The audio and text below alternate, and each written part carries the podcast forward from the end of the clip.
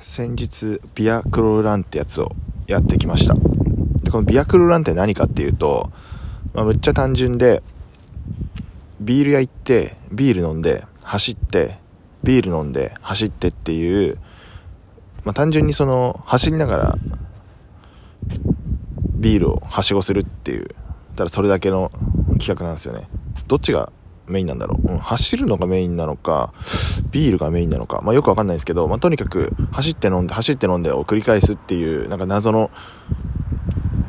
ランなんですよ。で、まあ、これあの関西のトレイルランナーのチェルさんっていう方が企画をしていてでそのマックスさんっていう方がえっ、ー、とそのコースを引いてくれてたんですよね。でそのコースを走ってきたんですけどまあ最高っすよね。走るのもビール飲むのも好きな僕にとってはマジで最高なんでちょっと今度ぶっ倒れるまでやってみようかなと思いました。